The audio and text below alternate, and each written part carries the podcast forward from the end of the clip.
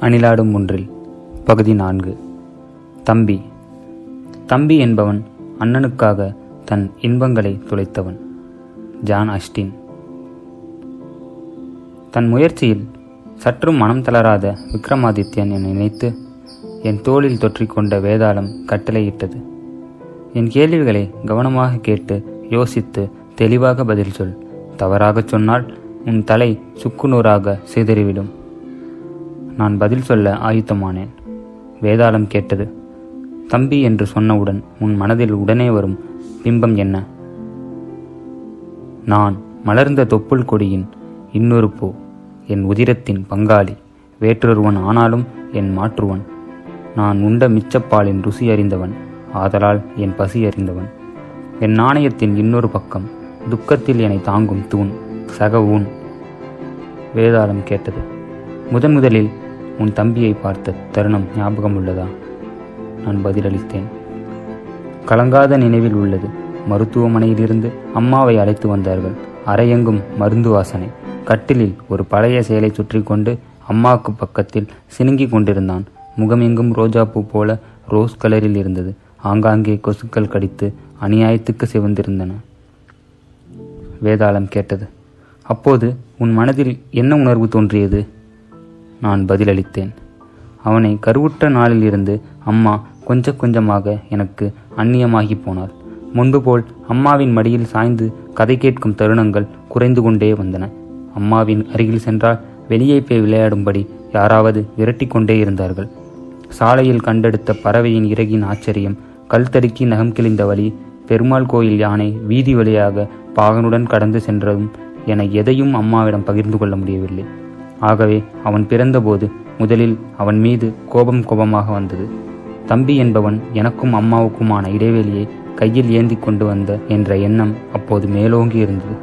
அருகில் சென்றால் பிஞ்சு கண்களை சிமிட்டி என்னை பார்த்து சிரிப்பான்.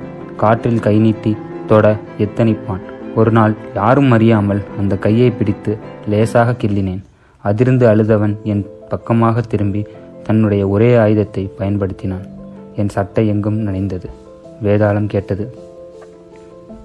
தம்பி தோழனாவதற்கு முந்தைய கணங்கள் எப்படி இருந்தன? நான் பதிலளித்தேன். எல்லா அண்ணன் தம்பிகளைப் போலவே நாங்களும் சண்டை போட்டுக்கொண்டு சமாதானமாகி கொண்டே வளர்ந்தோம். ஆட்காட்டி விரலையும் நடுவிரலையும் ஒன்று சேர்த்து வளையமாக்கி காயா பழமா கேட்காத நாட்கள் இல்லை. எனக்கு பிடித்த குளித்தட்டு நான் உறங்கும் பூப்போட்ட தலையனை பூமி பந்தை மையமாக்கி ஒற்றை காலில் சுற்றும் பூன் வைத்த பம்பரம் மரபெஞ்சின் காலை உடைத்து செதுக்கிய கிரிக்கெட் மட்டை சைக்கிள் டியூபில் செய்த பந்து என என் பிரியங்களின் மேல் அவன் பார்வை படுகிற போதெல்லாம் சண்டை கொழுந்துவிட்டு எரியும். ஆயினும் அவனை நான் அடித்ததை விட என்னை அவன் அடித்ததே அதிகம். தைரியத்தில் அவன் தேர்ந்தவன். வேதாளம் கேட்டது. எல்லா தம்பிகளும் அண்ணன்களை விட முன்கோபிகளாகவும் தைரியசாலிகளாகவும் இருப்பதன் காரணம் அறிவாயா? நான் பதிலளித்தேன். அண்ணனின் நிழலில் வளர்வதை எந்த தம்பியும் விரும்பியதில்லை. அண்ணனின் சின்னதாகி போன பழைய சட்டைகளை அணிய நேரும் போதெல்லாம் தம்பியும் சின்னதாகி போகின்றான். உங்கள் அண்ணன் சட்டைதானே இது? என போன வருஷம் ஏப்ரல் பூலுக்கு வாழைச்சாறு கலந்து நான் அடித்த இங்கு கரை அப்படியே இருக்குப்பாரு என்று அண்ணனின் நண்பன் வழியில் நிறுத்தி விசாரிக்கையில் சின்னதான தம்பியின் உருவம் புள்ளியாகி தேய்கிறது. ஆங்காங்கே குட்டி போடாமல் ஏமாற்றிய மயிலிறகுடன் அட்டை கிழிந்து மவுண்ட் பேட்டன் பிரபு என்றதை அடித்து மவுண்ட் பேட்டன் அடிமை என எழுதப்பட்ட அண்ணனின் பழைய வரலாற்று புத்தகத்தில் இருந்து தன் வரலாற்றை கற்றுக்கொள்ள எந்த தம்பியும் விரும்புவதில்லை. நேரு முகத்தின் மீசையும் காந்தி நெற்றியில் நாமமும் வரையப்பட்ட அந்த புத்தகங்கள் தம்பியின் கற்பனைக்கு இடம் கொடுக்காமல் அவனை பெருத்த சவாலின் முன் நிறுத்துகின்றன. அண்ணனின் சாயல் வாழ்க்கை முழுக்க துரத்தி கொண்டே இருப்பதன் வழி தம்பியாக இருந்து பார்த்தாதான் தெரியும். ஆகவே தம்பிகள் முன்கோபத்திடமும் அதன் விளைவான முரட்டுத்தனத்திடமும் தங்களை ஒப்படைக்கிறார்கள். வேதாளம் கேட்டது உன் தம்பி என்று உன் தம்பியை நீ உணர்ந்த நிமிடம் எது? நான் பதிலளித்தேன். கோடை விடுமுறையில் ஒரு நாள் நண்பனின் வீட்டில் கேரம்போர்டு விளையாடிவிட்டு வந்து கொண்டிருக்கிறேன். தெருமுனையில் என் தம்பியை நாலைந்து பெரிய பையன்கள் சுற்றி வளைத்து சண்டை பிடித்து கொண்டிருக்கிறார்கள். எங்கே இருந்து எனக்கு ஆவேசம் வந்தது என்பதை நான் அறியேன்.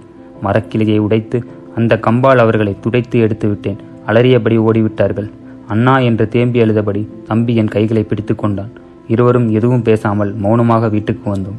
அந்த மௌனத்துக்கு பெயர் பாசம் என்று அப்போது எங்களுக்கு தெரியாது. வேதாளம் கேட்டது தம்பி எப்போது தோழனானான் நான் பதிலளித்தேன். அவரவர் கனவுடன் வளர்ந்தோம். வயது எனும் புகைவண்டி பாலியத்தின் தண்டவாளங்களை கடந்து எங்கள் வாலிபத்துக்குள் அழைத்துச் சென்றன. வேலை தேடலும் எங்கள் வேறு வேறு திசையில் நிறுத்தின. என் திருமணத்துக்கு பிறகு ஒரு நாள் அண்ணா உன்கிட்ட பேசணும் என்றான். என்ன? என்றேன். நான் ஒரு பொண்ணை காதலிக்கிறேன். நீதான் வீட்டில் சொல்லணும் என்றான். அண்ணன்கள் அப்பாவாகும் தருணத்தை அன்று உணர்ந்தேன். மதுரை பக்கத்தில் அழகர் கோயிலில் அவன் திருமணம். ஒரு சில உறவினர்கள் நண்பர்கள் முன்னிலையில் எளிதாக நடந்தது. எப்படியெல்லாம் நடக்க வேண்டிய திருமணம் என்று மனசு கிடந்து அடித்து கொண்டிருந்தது. தாலி கட்டிய பிறகு காலில் விழுகிறார்கள். பதறியபடி நல்லா இருங்க என்று தம்பியை தொட்டு எழுப்பினேன். நீண்ட வருடங்களுக்கு பிறகு என் தம்பியை தொடுகிறேன். என் தம்பியை பத்திரமாக பார்த்துக்குமா என்று அந்த பெண்ணிடம் சொல்ல வேண்டும் என்பது போல் இருந்தது. ஏன் இந்த கண்கள் எதற்கெடுத்தாலும் கலங்குகின்றன? கோவில் மண்டபத்தில் அன்று மூன்று திருமணங்கள் நடந்தன. வெவ்வேறு திசையில் வெவ்வேறு பந்திகள். பேருக்கு கை நனைத்துவிட்டு சிறு குன்றின் மரவெளியில் நடந்தேன். அந்த மரவெளிகள் என் கால்களை பாலிய காலத்துக்கு கூட்டிச் சென்றன. திரும்பி வரும்போது தம்பி ஏதோ சொல்லிக் கொண்டிருந்தான். அந்த பெண் வெக்கத்துடன் சிரித்து கொண்டிருந்தது.